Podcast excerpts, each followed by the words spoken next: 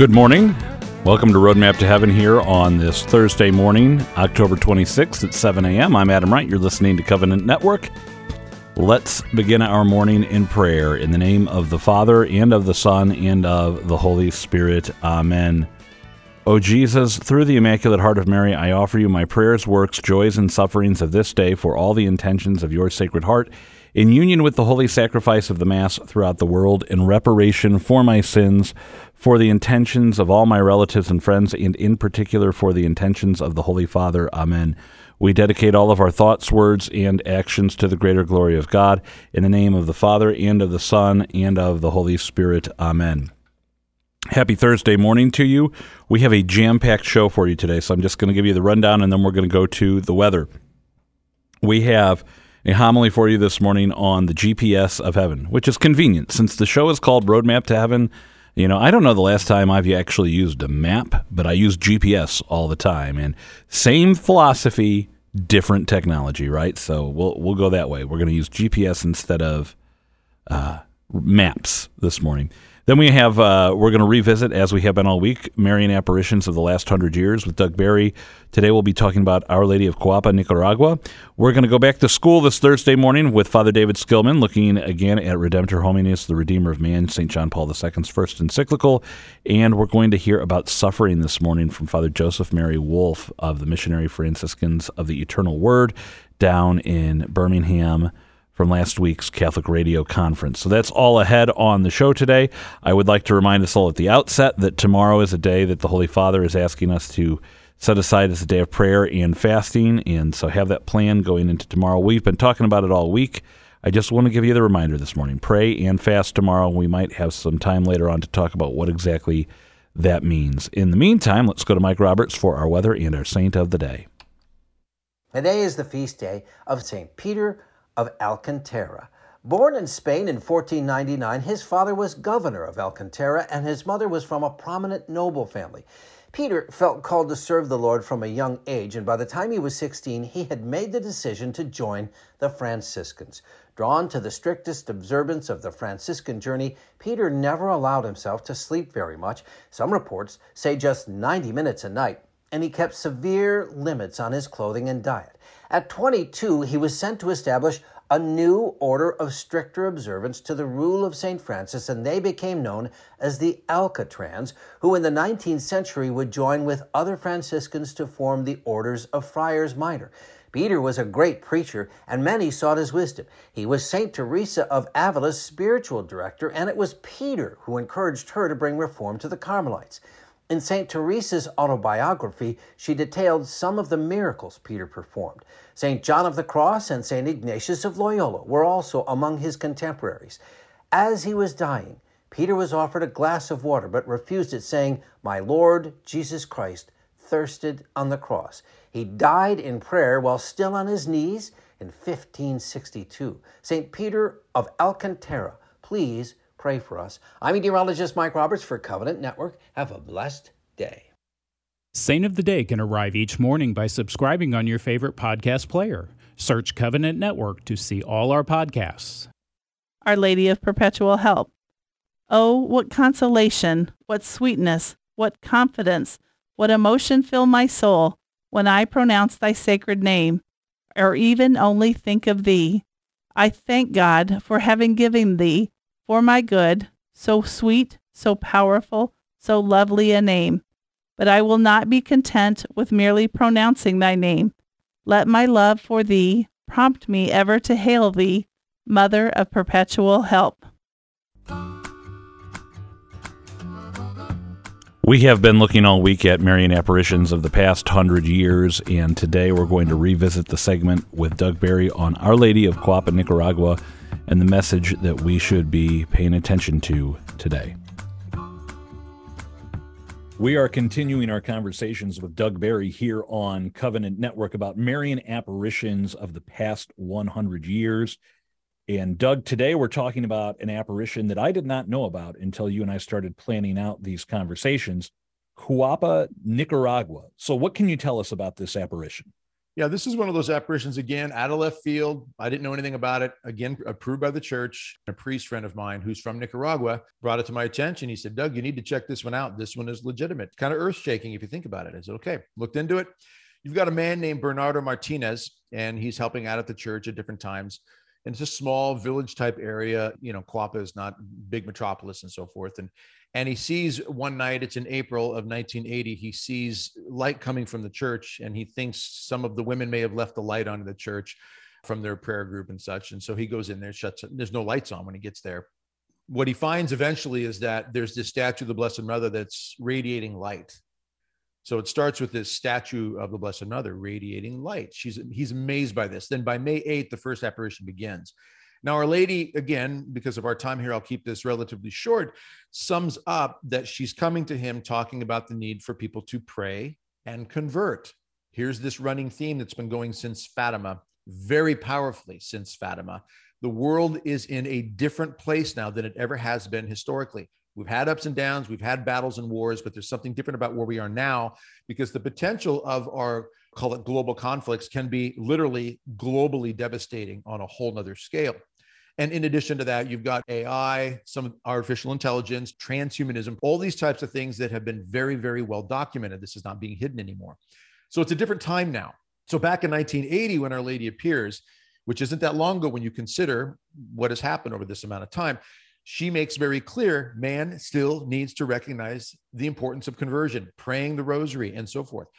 Long story short of all this is Our Lady comes several times. The last apparition is October 13, once again, anniversary of the miracle of the sun in Fatima, October 13. This is not coincidence. This is one of these things where in heaven, I would jokingly say in talks, imagine the Blessed Mother turns to Jesus after the apparition. Wait, son, when did we do the miracle of the sun? Oh, Peter, can you look that up? And if, oh, October, oh my goodness, we're doing it on the same day. No, this is intended. So when Our Lady comes again, sent by her son, remember, on October 13th, and this is a particular day where there's a crowd of people there, and Our Lady appears and she's dressed in her white garments and so forth. And Bernardo turns to her and says, The people don't believe that this is happening. Now she becomes so sad that they do not believe that she's appearing to him that immediately her clothing changes and she appears instantly as Our Lady of Sorrows and she begins to cry. Our Lady is crying because we are not believing that she's coming to us. In essence, is what we're hearing here. Now, she does warn Bernardo, and he eventually becomes a priest, Father Bernardo Martinez. He has since passed away, but she warns through him that because of your lack of response to my call for conversion, you are hastening the arrival of a third world war. So, Our Lady comes, and again on October 13th, she weeps. She shows herself as Our Lady of Sorrows. People are not responding. She warns of a third world war. Now, again, when you hear these messages, there are many people out there for years who would say, well, that would never happen. That would never happen because we know that it would be mutual destruction. We always hear that term.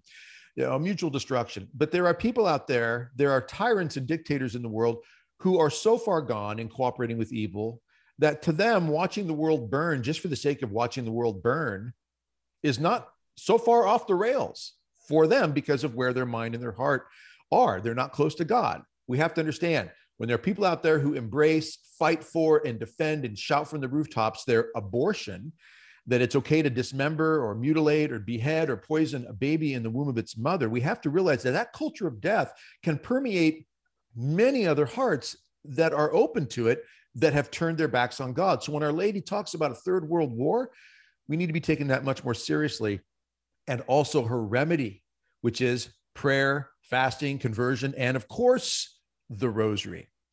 I'll back up real quick before I wrap this up, Adam. In Fatima, there was one thing that the Blessed Mother repeated in all six apparitions. It was the only thing that she repeated really each time clearly. When you pray the rosary, you can bring peace to the world and you can avert war. Now, my question to the audience is how much do we really want peace in the world? And how much do we really want to avert war? If we really do want those things, 15 to 20 minutes a day of praying the rosary should be done like that, should not be a problem for us. Indeed, it, it should not. And it's a very important question. And sometimes I get preoccupied. Well, what are the other people doing? And well, first and foremost, Adam, it, it starts with you. If if right. I'm not praying my rosary, I have no business being worried about what anyone else is doing because I'm neglecting my responsibility. Doug, once again, I mean, it's a very consistent message. The Blessed Mother calls us to conversion. She warns us of what will happen if we do not. She's got a really good track record so far. So I don't know why we would be ignoring her. Mm-hmm. And and again, it's these are all church approved apparitions. So these messages are very clear for us. Uh, I look forward to our next one, and I want to thank you for being with us today. Thanks, Adam. Again, I'm happy to be with you. So that's our fourth of our fifth revisits to the Marian apparitions, and one that we need to pay attention to, as I've said each and every day this week. We're going to take another break. When we come back, Father Skillman will be with us to talk about inheritance as part of the Redeemer of Man. Daily Offering. God the Father, I thank Thee for creating me. God the Son, I thank Thee for redeeming me. God the Holy Spirit, I thank Thee for sanctifying me. Infuse into my thoughts, words, and actions Thy grace, so that they may be supernaturally pleasing to Thee and supernaturally rewarding to me forever. O Blessed Trinity, abundantly assist me in becoming that which Thou intended me to become when Thou created me. For in Thy perfection I will give thee the glory thou desirest of me, and in that perfection I will find my greatest joy in heaven. Amen. Back when I was in high school, I had a theology teacher my junior year who every Friday would have the weekend material, and it was a collection of teachings that were not necessarily part of the syllabus for junior theology, but that he felt were very important and we needed to know anyway. And I keep telling him, I see him every now and then, I'm going to bring back the weekend material. Well, we're not there yet, but we have the Thursday material. Also, not necessarily on the syllabus for practical things to grow in holiness, but definitely going to help us out in one way, shape, or form or another.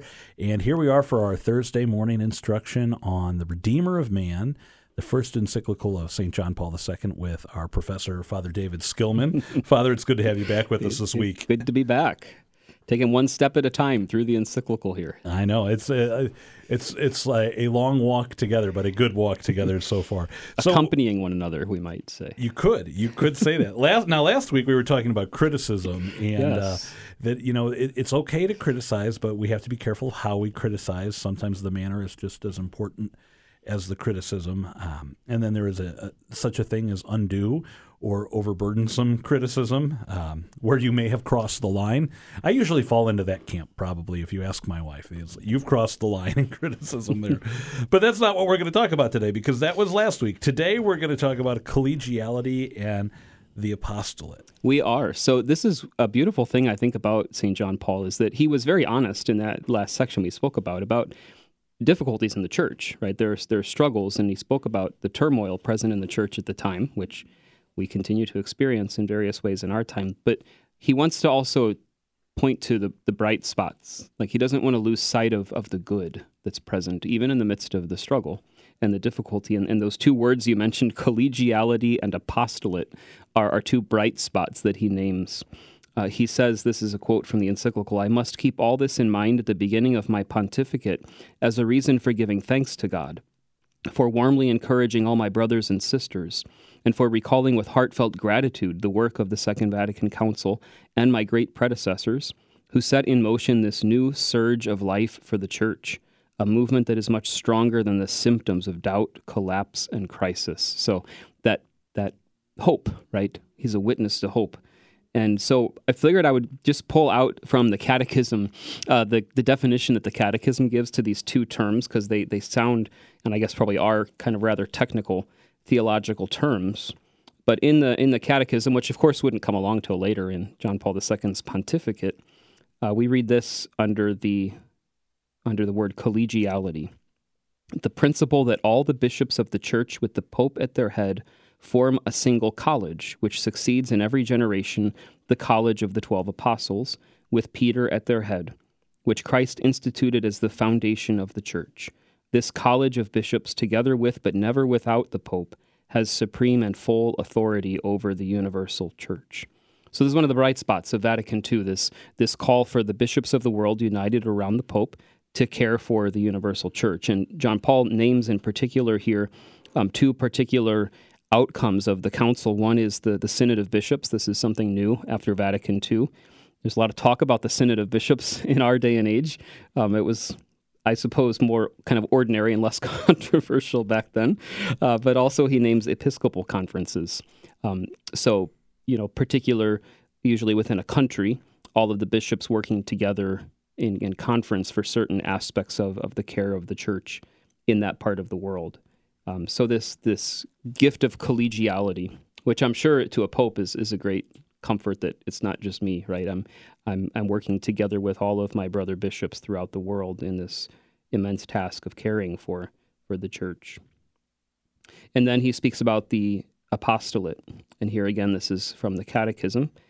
The apostolate is the activity of the Christian which fulfills the apostolic nature of the whole church by working to extend the reign of Christ to the entire world. So you can hear the connection to the word apostle in that word apostolate. An apostle is one who is sent.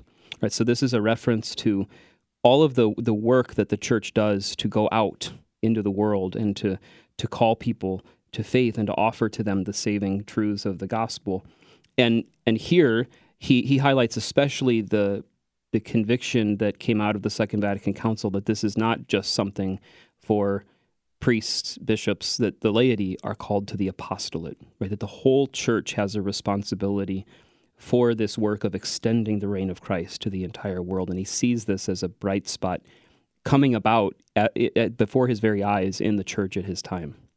It's always funny to me that we think of these things as, you know, especially as someone who was born in the 1980s. Well, this has just always been around. Like the Synod mm-hmm. of Bishops has been a thing since, you know, back to the apostolic times uh, when Christ founded the church and you had the original 12 apostles.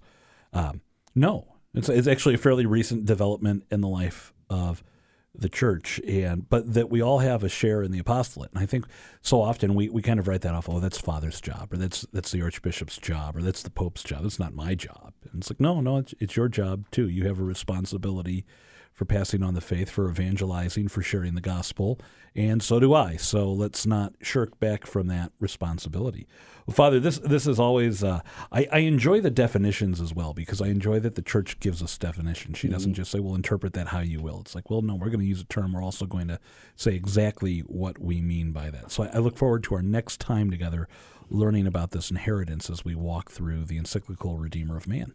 Very good. We'll see you then. Prayer to the Blessed Virgin. O oh, Mary, you desire so much to see Jesus loved if you love me, this is the favor which I ask of you, to obtain for me a great personal love of Jesus Christ. You obtain from your Son whatever you please. Pray then for me that I may never lose the grace of God, and that I may increase in holiness and perfection from day to day. By that grief which you suffered on Calvary, when you beheld Jesus expire on the cross, obtain for me a happy death that by loving Jesus and you, my mother, on earth I may receive the reward of loving and blessing you eternally in heaven. It has been an incredible few days at the EWTN radio conference with radio affiliates from across the nation, and it's always a joy to run into some old friends at these conferences. And Father Joseph Mary, you certainly fit that description. Uh, it's always a joy to spend some time with you. And you too, Adam. And I so enjoyed my time in St. Louis. You gave me a tour around there, which I really enjoyed. I'd really never seen much of St. Louis, so uh, yeah, good memories. Well, one thing I was not able to show you was a cup that I recently bought and have on my desk that says, Don't waste your suffering. It's mm. a lesson I've learned actually as a fruit of doing all of these radio broadcasts, hearing so many great mm-hmm. uh, speakers talk about the power of redemptive suffering right. and uh, not to waste your suffering. And I thought, you know, if there was one person I, I ever would be able to speak with that would have some great things to say about suffering, it would be Mother Angelica. But sadly, yes. she is not available for interviews right now, right. although I think she's watching out for us with this one. Uh, and so I thought, well, Father Joseph Mary would be a wonderful person to speak with because you and Doug Keck host Answering the Call, where you revisit all of these great mm-hmm. segments with Mother Angelica. And you recently had an article in the National Catholic Register on this very topic what Mother Angelica would say about suffering. So I think that's the question. What would Mother Angelica say? That he was her faithful companion throughout her life, her helpful companion, rather, helpful companion, because she said that suffering always kept her dependent on God. And that's what suffering does, doesn't it? Is that we can't maybe find a solution here in the world or in medicine or psychology or whatever it may be that we're struggling with. We can't find the solution. And so we begin to look up. You know, one time one of our employees said, Would you call my friend Chad, who lives in California? He's dying of brain cancer and he's been away from the church for 30 some years. So, of course, I did. I called him, and, and Chad said to me, You know, sometimes we never look up until we're flat in our back. And, you know, he was saying that he began to think more seriously about the spiritual things because he was dying of brain cancer. And, you know, what's the meaning of all this? What's is what is about the afterlife and those sorts of questions? So the important questions, the eternal questions, suffering helps us to consider. Now, mother knew suffering from a very early age, if I remember correctly. She did she have polio, or uh, what, what was the illness that she was afflicted by? Well, early on, she didn't so much have physical problems, she had family problems. So her father left the family, divorced her mother when she was just five years old, I believe she was. And he didn't pay alimony. She would have to go out and try to collect the alimony, which he didn't pay. So she said sometimes my mother and I would share a piece of bologna for dinner. That's all they had. And uh, so it was a very painful thing. Her mother struggled with that very much. She struggled with depression because of that.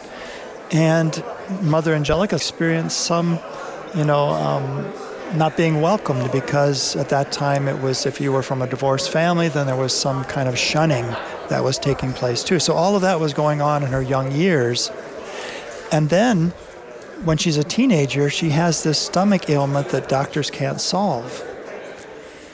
And so there was this mystic at the time, Rhoda Wise, whose cause is actually progressing. It's now in Rome. She's a servant of God, Rhoda Wise, who had mystical gifts and the stigmata. And she said, Pray a novena to St. Therese. And I think Mother learned a lot from Rhoda Wise because Rhoda Wise suffered things from the Passion in her own mystical life. And so she did. On the ninth day of that novena, 19 year old Rita Rizzo, later to be Mother Angelica, was completely healed. And of that, she said, Before that, I never really thought about God because I was just too busy trying to survive. But now I realize God loved me, and all I wanted to do was love Him back. Wow. And then later in life, she had issues with her legs, mm-hmm. and she had to wear braces. Yeah. And, and, someone was telling the story the other day on our retreat day out at the shrine that when she was healed of that, uh, through prayer and, and a somewhat mm-hmm. miraculous healing, that she got her first pair of shoes. That's right. And that she went to our Lord of the Blessed Sacrament to say, "Look at my new shoes." Yeah, showing her the first pair of new shoes that she had because the other ones always had to have these braces built into them. She had to go to this special orthopedic uh, man. In fact, he later came to work for the network. This man who was fitting her shoes and so on. He was so impacted by the nuns and Mother Angelica. He was himself wasn't Catholic, but he came into the church because of that encounter with Mother.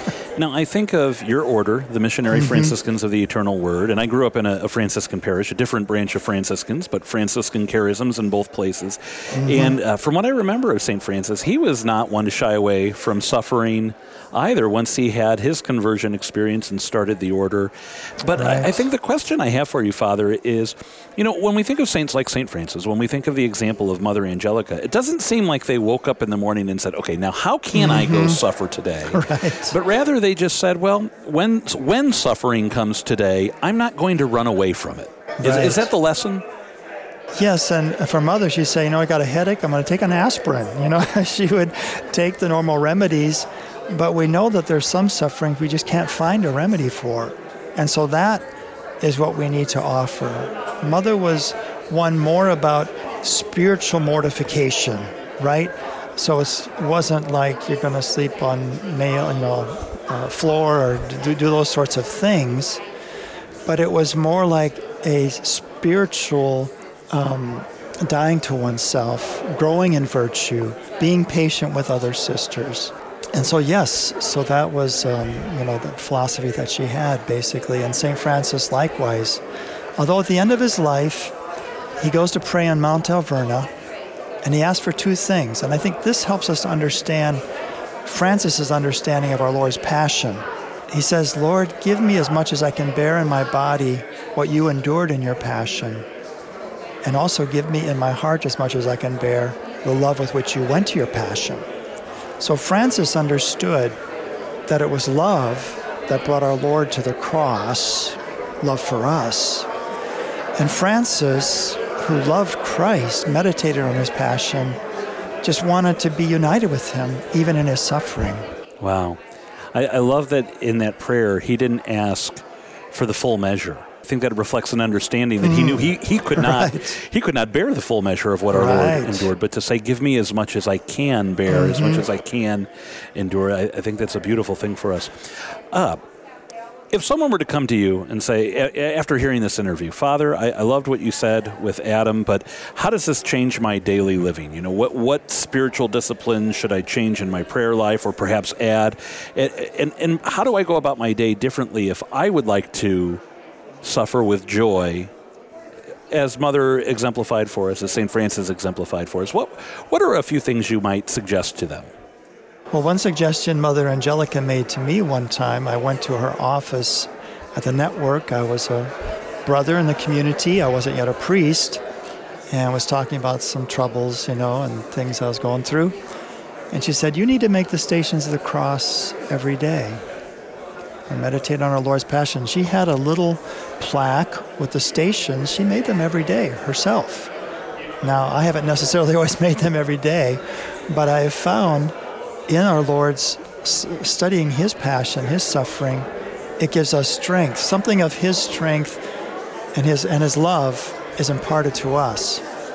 But the second thing I would say that really has helped me a lot was when I went to Fatima, and I considered the message to the children to make of everything an offering. And if we go through going through some suffering, Jesus, I offer this for love of you and for the conversion of sinners and in reparation for offenses against the Immaculate Heart. We can turn our suffering into an act of love. Then it has value, not just something to be escaped, run from, try to find some, some outlet. But I can turn it into an act of love. That's what the children were taught at Fatima. We think of weight training that you, you don't just go in from zero weight training and grab the, the 100 pound barbell and try to lift. That's probably a bad idea. And, and i think of a priest friend of mine. He and i joke around about what we call the confraternity of the minor annoyance. You know those, those paper cuts you get that you could offer up right. for uh, a soul in purgatory. And you know as much as we joke about it one of the reasons we talk about it quite often is that we recognize in our daily living when we aren't carrying those heavy burdens, if we aren't training to suffer with joy in the everyday, that Yeah. perhaps that stub toe or uh, the glass that spills, whatever, the, the minor annoyance Right. can be of great value to train us because I think uh, back to a time in my life. I had my wisdom teeth removed, and I, I went into it all gung ho that I was I was going to suffer, and I was it was going to be a wonderful opportunity. Don't give me any of the uh, the narcotics. I want to do this for the souls. And then if you ask my wife, she'll tell you about four hours later, I was curled up on our bed crying in tears. I'm not strong enough to suffer. I'm not strong enough for the souls. Uh, but that's why that daily practice of this is so important because someday a trial will come, Yeah. and we won't be ready if we haven't been practicing. I think that's great advice. Yeah, even the little things. And even the sacrifices we make don't have to be these extraordinary things, you know, that just kind of put us out for a day or two because we're so worn out from, you know, severe fasting or something like that. It's important for us to deny ourselves to offer these little things, and that's a good. That's really good advice. I think it it's, trains us for the bigger ones when they come along.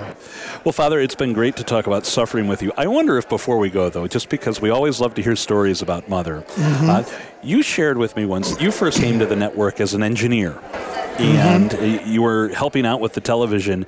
And at a certain point, she started praying for your vocation. Yes. And, and, and I, I wonder if sometimes we hear you on the Mass on the radio or we see you on the television. With, well, he always knew he was going to be a priest. That wasn't the case. Could you share that story with us? Yes, I was uh, actually a boy serving the Stations of the Cross in our parish, And my mother was driving me home. Just the two of us had gone to the stations during Lent. I was asked to serve. And on the way home, she said, Do you ever think about being a priest? And I said, No way. And so I had my own plans. I became an engineer.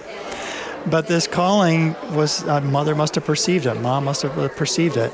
And so she calls me and she, she says this to me. But anyway, mother could see that too. And when she began this community, one day I'm setting up the cameras, and mother stops and she says, One day you're going to be a brother in my new community, you just don't know it yet. and before I answered, she left to pray with the crew. But that's what happened this prompting and many confirmations that that's what God wanted me to do is what I did. And what an adventure, what a wonderful adventure. I'm so grateful to God for being involved with this. If I remember correctly, you finally surrendered mm-hmm. and you mm-hmm. said to her, Mother, this isn't fair. That's right. How, how many of you nuns, praying? Twelve nuns praying against one guy is unfair odds, I said to her, and she laughed. And I said, What is this community? She said it'd be Franciscan, it'd be the spiritual support for the network. Now, how many years have you been ordained? 30. Yeah, do, you, do you have any regrets that Mother and the sisters were praying for you? No, in fact, I've been thanking God just for the providence that I look back now and I see how I actually ended up in Alabama. And there's just a lot of details there that I see now where God's providence leading me there. So wonderful, Father. Thank you again for your time. Before we conclude, could I ask for a prayer for our listeners? Father, we thank you for all the ways you provide for us, and we pray especially for those who are suffering, maybe intensely that you would give them comfort and consolation and help them to be united with your Son Jesus and his suffering for their own sanctification, but for the good of souls. We ask you to bless them, strengthen them. Mary, Mother of Mercy, pray, pray for, for us. us. And may Almighty God bless you, the Father, and the Son, and the Holy Spirit. Amen. Well, if you'd like to hear more from Father Joseph Mary Wolfe, on Covenant Network. You can tune in for the daily Mass, and you'll hear Father from time to time on the Mass. And then on Friday mornings in the 8 o'clock hour, Mother Angelica answering the call with Father and Doug Keck. It's a wonderful way to spend a half hour on Friday mornings. We are going to send it back to the studio. Father, thank you for being with us again today. It's good to see you again, Adam. Prayer for Charity. O my Jesus, thou art very true love. Enkindled in my heart the divine fire, which consumes the saints and transforms them into you. O Lord our God, we offer thee our hearts, united in the strongness and most sincere love of brotherhood. We pray that Jesus in the Blessed Sacrament may be the daily food of our souls and bodies, that Jesus may be established as the center of our affections, even as he was for Mary and Joseph. Finally, O Lord, may sin never disturb our union on earth, and may we be eternally united in heaven with thee, and Mary and Joseph, and with all the saints. Amen. Are you enjoying this podcast? Well, if you are, did you know that Covenant Network offers great programming 24 hours a day on 43 stations in five states, plus streaming online? You can find our schedule, your local station, or listen online at www.ourcatholicradio.org. That's O U R CatholicRadio.org. So far this week on the Daily Dose of Encouragement, we have learned about St. Dominic Savio, St. Tarcisius, St. Agnes, and St. Maria Goretti as we draw inspiration from saints who are children. Patty, what saint does Thursday have for us? Well, today we're going to talk about St. Jose Sanchez del Rio. And he went to visit the tomb of a Cristero martyr in 1927 and asked God to let him also die in defense of the Catholic faith. But not even a year would go by before his wish was fulfilled. In February of 1928, he was assassinated for the cause of Christ. At his death, Jose was just a month shy of his 15th birthday. Pope Francis canonized this 14 year old martyr on October 16, 2016, in Rome, alongside six others. Witnesses in the cause for Jose's canonization testified that he was a normal, healthy kid with a joyful character. He went to his catechism classes and was notable for his commitment to the parish activities. Though it put his life at risk since public worship was prohibited in Mexico at the time, he received the sacraments when he could. He prayed the rosary each day with his family. And despite being very young, Jose understood very well what Mexico was going through with the persecution in the 1920s. Despite just being a boy, Jose joined the Cristeros, a movement that was trying to defend religious liberty in the country. He carried out simple tasks such as helping with the logistics for those who were fighting the forces. And Jose saved one of the leaders of his army, the Cristero leader, General Morfin. Morfin's horse was killed and he was in danger of being captured. And Jose, seeing his predicament, quickly got off his horse and handed his horse to his general. My general, he said, take my horse and save yourself. You are more needed by the cause than I am. General Morfin managed to escape, but the federal troops captured Jose and they took him to the town of Cotija and they beat him and rebuked him along the way. The authorities offered him many, many proposals to save his life, but the boy refused them all because, in order to get them, he would have to deny his faith. On February 10th, 1928, they transferred Jose to a building close to where he was being held, and they told his family that he would be shot. One of his aunts managed to bring him communion. I am sentenced to death, he said. At 8:30 p.m., the moment that I have desired so so much will arrive. I thank you for all the kindnesses you've shown me, you and Magdalena. That's what he said to his aunt. The soldiers tortured him by cutting the bottoms of his feet with a knife and forced him to walk barefoot to his last resting place, the cemetery. They brought him to the cemetery where first he was stabbed and then they gave him a final blow in the head, witnesses said. Once at the cemetery, when he was stabbed, he shouted, Long live Christ the King! Long live Holy Mary of Guadalupe! And then the military leader shot him twice in the head, put his lifeless body in a small grave, covered him with dirt. It was 11:30 p.m. on February 10th, 1928. Saint Jose Sanchez del Rio is an inspiration to us all, and we pray that we will be capable of giving witness to Christ in our daily lives. Persecution may come in the form of ridicule, of being canceled in our culture, or pressure to deny the truths of our faith. And we need to know these stories and imitate our heroes when difficult moments arise. If you haven't seen the movie For Greater Glory, I highly recommend it because it is the story of St. Jose Sanchez del Rio. Another one of my favorite saints. Patty, thank you so much for sharing his story and his witness with us today on the Daily Dose of Encouragement. Here's a little fun fact for you. It was recently announced that St. Jose Sanchez del Rio will be the patron saint of the Seek 24 conference here in St. Louis, Missouri, presented by the Fellowship of Catholic University Students. Focus, they do some great work. It's going to be a great conference. And by the way, by the way, have you heard about the Making Missionary Disciples track? You know, uh, we tend to think of the Seek conference as well, that's for the college kids, that's for the young adults, but that's not for you and I. I mean, Adam, come on, you turned 40 this year. You said earlier this year that Seek proved to you that you are no longer a young adult. But you know what? The Making Missionary Disciples track is for people like me, and it's for people like you, people who are active in the life of the church and want to evangelize. And maybe sometimes, you know, we say, I want to evangelize, I've got that desire, but I never got the training, or it's been a while since I've got some training, and I could use a brush up on uh, what to do, what works, what doesn't, how to do it, some practice. Well, that is what's there for you and for I. So uh, I encourage you to check it out. Visit seek.focus.org. That's seek.focus.org. And when you click on the register button, you, you'll be able to see the options before you have to actually finalize the registration. Um, it'll have a button for college students and it will have a general registration button. That's the one you want to click, general registration, to find out more information about the Making Missionary Disciples track. And today is the last day to get early registration. Tomorrow the price goes up, but today you can get an early registration price of $399 for the full event, or you can get a one day pass. And I, got, I have to tell you, if you're thinking, oh, I'll probably just do the one day pass, you know, uh, understandable.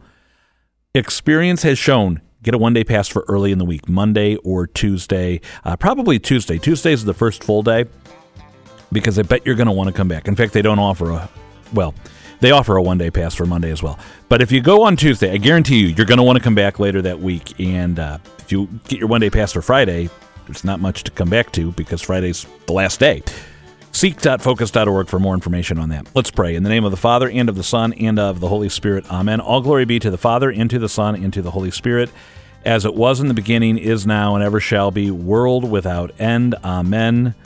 Mary, Queen of Peace, pray for us. St. Joseph, terror of demons, pray for us. In the name of the Father, and of the Son, and of the Holy Spirit. Amen. Don't forget, tomorrow is a day of prayer and fasting. Uh, we'll be with you with a special panel of the Roadmap Roundup, a Memento Mori edition with some wonderful Knights of Columbus. Until then, for Covenant Network, I'm Adam Wright. Have a blessed day. Thanks for listening to Roadmap to Heaven and pray your rosary today.